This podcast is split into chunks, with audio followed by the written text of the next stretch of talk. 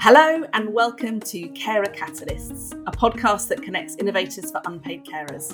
I'm Suzanne, co founder and head of carer support at Mobilise.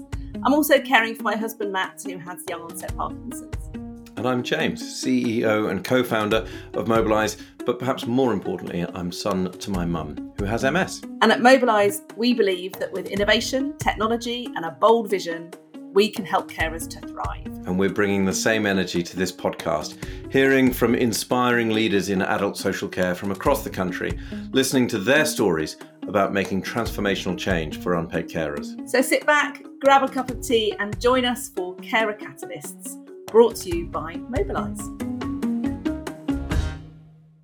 So, welcome everyone, and thanks for taking some time out of your day to join us for this Carer Catalyst podcast. And it's really great to be together doing this podcast, James. Now, you got to talk to our latest interviewee, Debbie Hustings. Um, many people will know Debbie, but just in case people don't, who is she? Yeah, you're absolutely right. I mean, it, it does it does feel like talking to a celebrity in uh, a very niche form of celebrity in, in the world of carer support. Uh, but Debbie is is a total legend. Uh, so she's currently uh, the lead in London for the NH- NHS England's uh, unpaid carers team. Uh, but she's she's holding that position with 17 years of experience as carers lead in Surrey for what is now the, the ICS, Surrey Heartlands. Um, so so brings you know a huge amount of expertise around how to make things happen, uh, how to make uh, change happen, particularly, but also you know looking at the other dimensions of unpaid carer support that have happened over the last uh, 20 odd years. Yeah, so I've already had the chance to listen to the interview, and for me, it really clarified why Debbie is such an influential innovator for carers. So she's got her own lived experience of caring in a variety of circumstances, a passion for unpaid carers, having a more positive experience, and she's got this fantastic network of people who share that passion. People know that working on something with Debbie is always going to be truly impactful, so it's a good use of their time. And what a great platform from which to build innovation. Yeah, totally. Well, um, let's get on with it. Um, I, I sat down with Debbie just the other day. Have a listen. Debbie, it's such a treat to have some time with you. You're you're a very special person in the world of carers generally, but also important piece of trivia here. There are only two people in the world who are allowed to call me Jimmy, and uh, one of them is my mother, and you are the other. Um, so it's it's a very special treat to be with you. Thank you for making time to to join the Carer Catalyst podcast. Oh, thank you very much for having me, James. Um, Debbie, ever since I got involved in the world of unpaid carer support, you've um, been a really central figure, and and what really comes across in your work is that passion for doing things for unpaid carers. where does that passion come from for you? Oh gosh, James, that that that takes me back. I, I I'm actually a carer myself, and um, I I came into caring uh, like many carers by sort of default. I had no idea what I did was called being a carer. And um, uh, to be honest, nobody, uh, none of the professionals I worked with at that time had any idea w- what I was doing or, or, what I was trying to do. All I knew is that one of my family had a, a need, and I, I needed to be there to to support them through that very very difficult time. So. Um, this was, of course, back in the 80s, and we have seen such huge changes. At the time, I was working um, managing a, a, a, voluntary sector organisation, but I, I took the well, the rather large step um, to move into uh, the world of the statutory sector um, provider, a poacher turned gamekeeper, or, or, or so it was described at the time. Um, and uh, it was there that I was afforded the opportunity, first in social care, to start working around carers, but also then. Um, uh, probably in the early noughties, then to move into the health arena where again there was just so much need um, that I felt my skills would be be better utilized in that space, uh, James. So. Mm. You, you mentioned that you've spotted some differences between the, the sectors there and, and, and the progress that has been made since the 80s. What would be the highlights for you in, in seeing that progress and the differences between the sectors? Yes, I mean, I think I think there are so many milestones that I can cite and it's it's been a real privilege to be working in this space for so long because I think in the moment it, it can be quite hard for carers to see that progress. Um, but back in the 80s there wasn't there was virtually no um, rights no awareness. Um, certainly nobody knew how to to support me. And uh, over those years we've seen national carers strategies being formulated specific funding targeted at, at supporting carers. And of course we've seen fantastic uh, progress in legislative rights and and policy um, culminating most recently in the health and care act which of course creates new duties on icbs um, around carers. So I, I i really have I can really mark and step the changes over my career. Although, of course, I do appreciate there's still a huge amount to do. And and it's really interesting that you you get that opportunity to see the progress over a career, whereas so often a caring role goes on for a, a couple of years, but not necessarily mm. that long. So it's harder to to see the pro- progress. What what keeps your motivation going, given the the rate of progress can often be so slow? Yes, and, and there is a lot of unwarranted variation, isn't there, James? So I think for me, um, well, there's a number of things. I've had a number of caring roles. Uh, I mean, during the last 30 years, I've cared for five members of my family. Most recently, my mother. I cared for her end of life in lockdown, and, and, and the very difference between caring for my mother um, in lockdown as compared to my father in, in the 90s was so marked. Um, so uh, my, my mother was discharged from hospital into my care, um, but um, before she was discharged, I had contact with 12 different services um, who were all there to support me and wrap around that support for me so I could care for my mum at home. And she, she had a good death, um, which I, I couldn't say my, my father had. Uh, he ended up being blue lighted in a, an ambulance uh, on the day of his death. So I, I, I can really mark the changes. And I, I always say, James, that my work will be done the day that um, someone in the NHS says to me, Oh, Debbie, um, that thing you do is what we call being a carer, and, and there are rights and services. And that actually happened to me in, in 2020. Yeah, and I, I actually thought when you know penetrating that that culture and and those fixed behaviours in health, um, it was such an occasion for me. Um, just just on a both on a professional level, but so it also demonstrated, you know, on a personal level, what an impact that has. Because you know, carers are more likely to have a, a an interface with health than they are with, with, with social care. And unless we get it right in health, we can't we can't really um, provide that seamless transition through into social care and other services to support them. So our our duty is really in the NHS to to do everything we can to empower our staff to to have those conversations and be really proactive at, at, at identifying carers whether they want the title or not. well, uh, so that's a whole question that we'll come on to mm. in a moment. I, just something you say there once makes me want to step outside of the interviewer role because. Um, and, and it's that piece about variation and that idea that sometimes we, we, we see we can do it. I used to be in education, and the big challenge in education is whether you can get kids from really disadvantaged backgrounds to get fantastic educational achievement.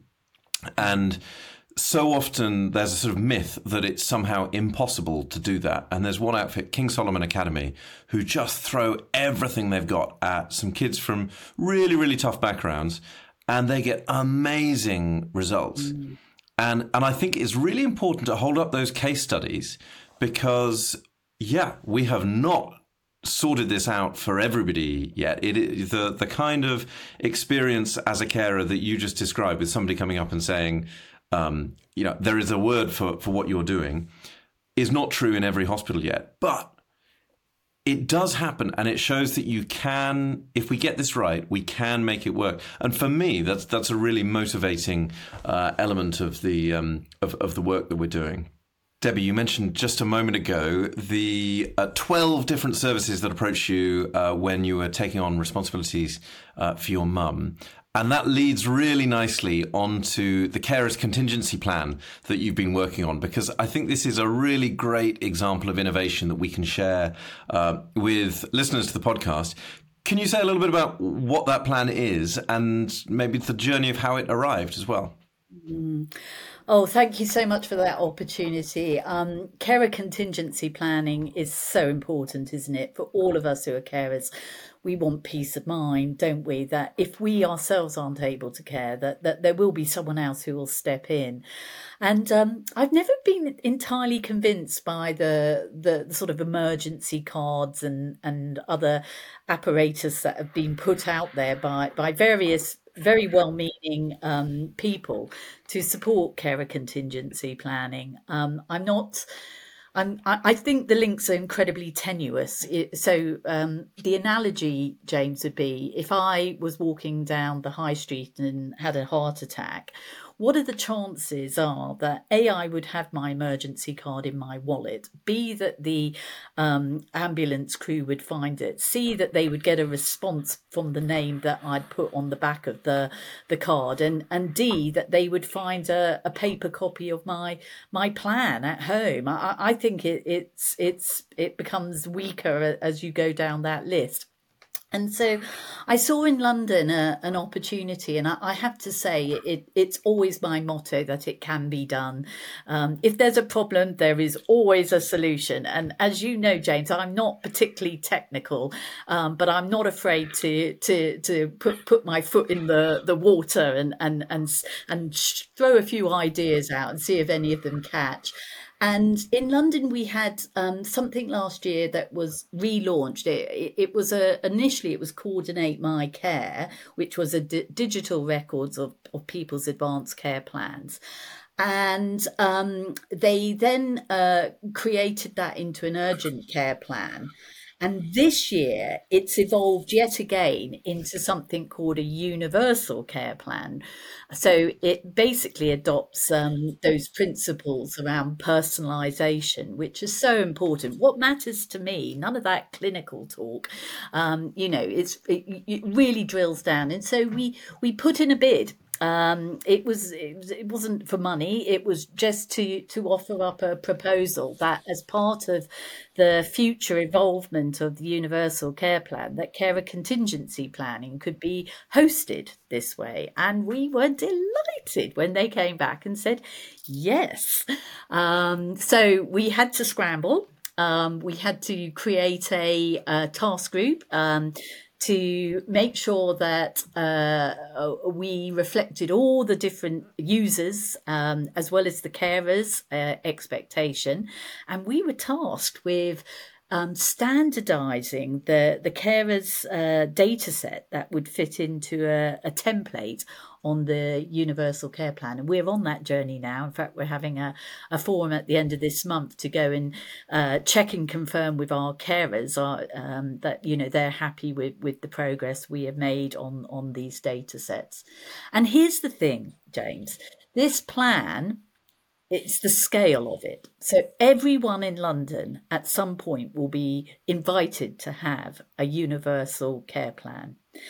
At the moment, they have 55,000, okay, of these things. So the scale and the spread is fantastic for us. We've never managed to break into something quite as exciting as this.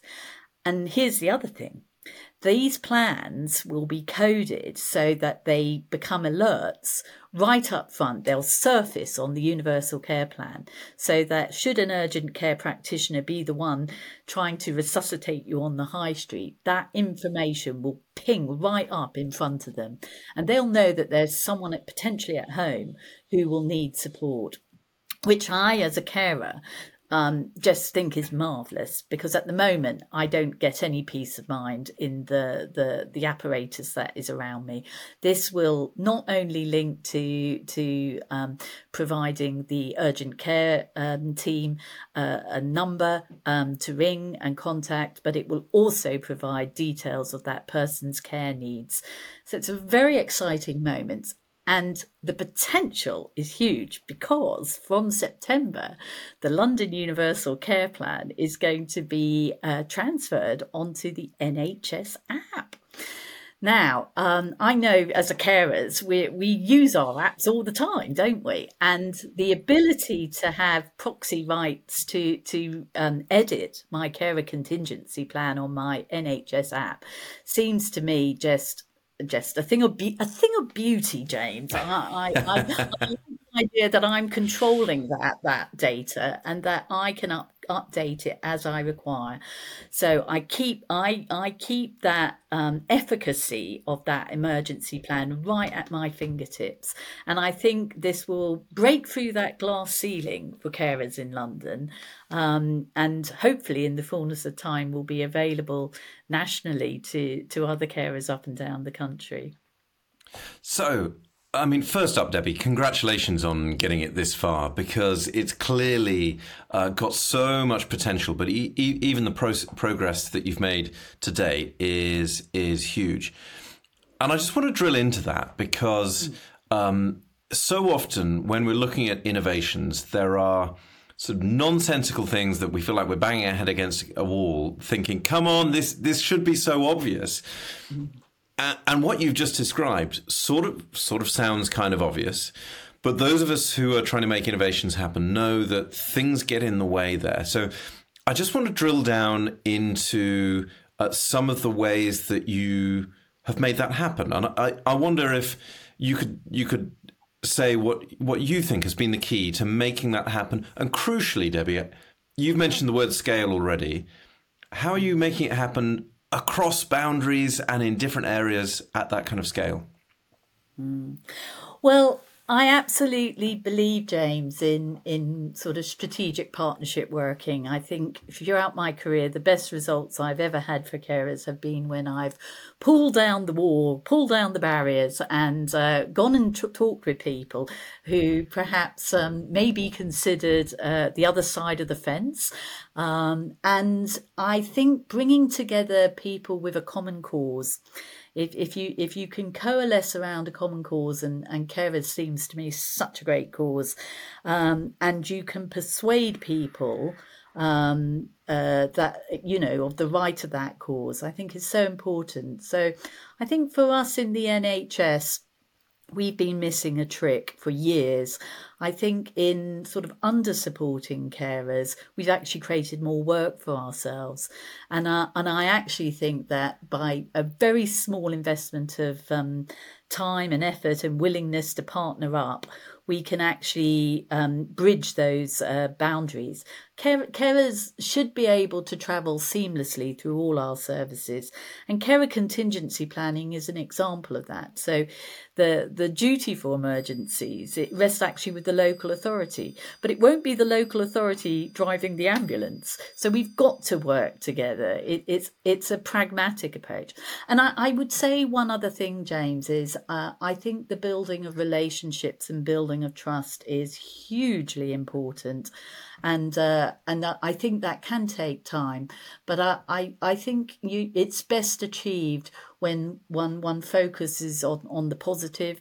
I I've spent many years um, hearing people um, telling me why I can't do things. Um, and actually, it, it's almost a, a, trigger for me now uh, when people tell me I, I can't. I'm quite determined, and I and and that is I I draw a salary, James, and and for me, I have a, a real um, need to justify that salary to the caring population. And it's not for me to tell them it's too hard to do. It's for me to find those solutions. And sometimes we, we don't succeed, but actually we always learn something from um, those failed attempts. And, and eventually we get to a point like we are now with the carer contingency planning that actually feels like we, we, we have broken through the glass ceiling. So it's, it's a, it's a win for our carers and that's all that matters. Yeah, there's, there's something so important about keeping carers at front of mind uh, there, and, and, knowing that ultimately, you know, we're, we're acting on their behalf in, in so many ways. Yeah. And and you really emphasise there, and, and it, it's it's something that I see from you, Debbie. Sorry, I'm not try, not trying to embarrass you here, but I I think it's really exciting to see the way you work, which is to bring people together around that that that common challenge, um, and to share share what they're learning. I, I, how do you do that? Because people have such a lot of pressures on their time. And as you said, bu- building relationships can, can be really time intensive. Um, what is it that you use to as a as a hook to bring people in to, to join your your um, movement, the, the the the force that's going to make a difference? It, it's it's a really great question, and it's something that I've had to learn over a number of years, partly through through some very humble experiences of, of, of not getting it right. But I, but I think actually, you know, passion is one thing, and it and it will take you a long way. Um, but I think the thing to be able to do is to always tailor your message for the audience that is receiving it. So it's no good talking to local authorities about. Um, bed capacity um, in terms of pitching for their involvement. You you need to talk. You need to tailor the the conversation in a way that's meaningful to them. In in the same way as if you're talking to health professionals or, or voluntary sector professionals, you you have to pitch it around what this how this will make a difference to them. Um, and that actually you know together we're all part of a, an integrated system that requires us to actually cooperate and work with each other. That's actually it's our duty to do that. But recognizing that we'll all have a, a different benefit to take home.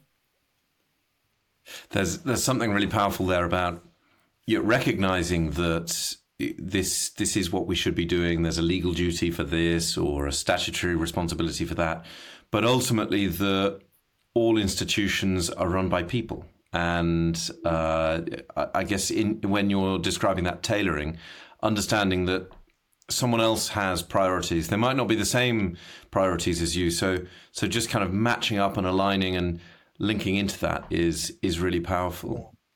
Yeah, I think it, it is the framing. It, it, it's so important. You you can't expect to go in with a cold sell with a, a blanket um, offer. You you have to tailor it to, to what, what matters to them and their own corporate priorities. Mm.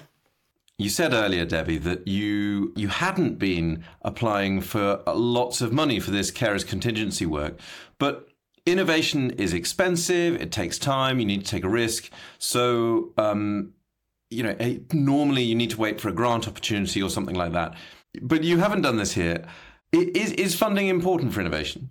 Yeah, I mean, I think, I think often we're driven by what funds and resources are becoming available, and we end up trying to match what we want to do or, or a strategic priority that we have against what, what, what the funding is available. Increasingly, James, I'm thinking it's almost better to have those discussions uh, um, before uh, we we look for funding and then try and match the funding against against that. So um, for for us, um, harnessing the uh, the the power of digital technology and, and bringing big data sets together seems um, something which for, for many people conceptually they find very difficult to to to, to manage. Who, who who's going to bid for this money? Who's going to own it when it's it has an intersect with all kinds of different partners? Um, who, who's going to who, who's going to host it and and, and play it um, I, I actually think in, in this particular case, the, the cost um, has, has been negligible in that sense. It's being bringing together people with expertise who all have a part to play in, in the development of that plan keeping carers at the centre of it. So they're they're feeling um, that we're we're listening to what they want and and how they want it to play out. So we keep that roadmap always at the front of our minds, and then and then you know if you need funding, then look out for for potentially where that funding might sit. But I I I I get a sense in, you know, well, on occasions that a lot of this can become a tussle and a hierarchy, and um, I, am not interested in in hierarchy. Uh, if we if we get the right results, um, I don't I don't mind where it sits, whether it's in health, social care, or the voluntary sector, um, or, or private business. If we get the right results, that's then in the outcomes. That's what we should be aiming for. Thank you, Debbie. Uh, I, I, I know that will resonate with um, people around the country who who are uh, sometimes struggling with that with that funding um, challenge, and you know, really seeing it as well. What what is the thing that's going to make the difference, and then retrospectively, how how do we uh, fit that into whatever funding opportunities come up, rather than trying to hang things onto um, different funding calls as they come. I, and Debbie, I guess um, uh, my last big question for you is around ambition because what you're doing in London is is a huge shift even though as you say you know it's not requiring huge amounts of funding. It, it's it's a big step forward. But not not all of us can be taking those great big steps all the way. And sh- when we're trying to innovate would you dream of us uh, taking those big steps those big chunky leaps forward? Or should we be saying right well we are where we are what are the small incremental steps that will get us through to the next stage? Oh, what what a great question, and and especially today on the NHS seventy fifth birthday, because for me, um, the biggest changes we can make is in our cultures and behaviours, and and that doesn't cost money. A lot of that is just very simple um, changes. So uh, I, am with you, James. I, I, think small steps can be the way forward, and, and that is, and you can build on small steps. So the work that we've done on in London on carer contingency planning has been the basis of of um, uh, years of work. So uh, I don't want people to think that it just uh, arrived out of the blue. It, it, had a very it had a very solid base in in work that was done elsewhere. But uh, I I honestly believe that um, on our 75th birthday, what we need to do is focus in on um, raising awareness um, around carers in the NHS and, and, and ensure that those that are underrepresented um, in our services um, are, are, are really given the opportunity to, to access the support that's available because we know when that support is available, it, it's life changing. And what does it cost to have a smile? What does it cost to say to a carer, How are you doing? It, it doesn't cost anything. I've just seen that happen in, in, in a, with a caseworker in one of the hospitals in London. And it's very powerful, that question. Um, so it doesn't have to be a big, sparkly uh, project like our universal care planning, contingency care, care planning. It can just be a simple reaching across that human divide. Wow, what a powerful note to end on, Debbie. Uh, thanks so much for uh, sharing your thoughts on uh, innovation that you've been part of implementing uh, over your career. And um, Debbie, what comes next for, for you and for the Carers Contingency Plan work? Well, I think at the moment we're we're really at a, a, a tipping point, James. So the NHS long term plan um, it, it's had its first five years, and, and we now need to take stock of what's been achieved, and we need to think very carefully of, of what our next steps are and what our approaches are. So, where things have worked really well, how can we build on those? But also, how can we ensure that where, wherever a carer pictures up, anywhere in the country, that they they have their rights, uh, you know, achieved, and and they the support is there. That that for me is is is the next big big hurdle. Well, I know you'll have common cause with uh, many of our colleagues and listeners around the country. Debbie, thanks so much. Really great to hear from you. It's a pleasure, James, and, and my very best wishes to all the team at Mobilise. Thank you. So, Debbie really dispels some of the myths about innovating for carers that things are impossible or too hard, that we require a specific funding pot or that this is a social care problem. She really recognised that colleagues in health are more likely to have those first interactions with carers. I think that's really key. And she's been incredibly smart to see an opportunity to align the carers contingency planning with this newly emerging universal care plan. And she was so well positioned and connected to be able to move quickly. I really love that joined up thinking. And it seems like it's a really scalable opportunity. Yeah, absolutely. I, I was so pleased that she could use that example because it has all the hallmarks of success so far, but also you, can kind of see where it could go in the future. And actually, there was a one of the things that I think is um, really important is that Health Foundation research about how uh, local authorities and health bodies uh, are actually reaching different groups of carers. When you map it across, there isn't much of an overlap between those two groups. So what that um, what that can do by uh, using Debbie's um, innovation, uh, you can you can reach a much broader number of people ju- just by linking things up under the bonnet, in uh, you know, behind the scenes, and that's really really really powerful. Yeah, it really is, and yeah, and great to see how that links with the latest research too. And right there at the heart of Debbie's innovative work, because it's not just you know the piece that she gave as an example. There's lots of other projects she's involved in and working on and, and supporting. But right at the heart of her work is those strategic partnerships she's able to build and leverage. She's built trust over time. And I, what I really love about her is, and what she said, that really deliberate approach to focus on the positive. I think that really shines through, and that's what make stuff happen. That's a bit of Debbie's secret sauce, I think.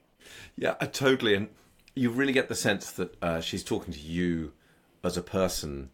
And uh, yeah, it's such a theme uh, here in, in the social care sector. It feels a lot like institutions, uh, organizations making decisions.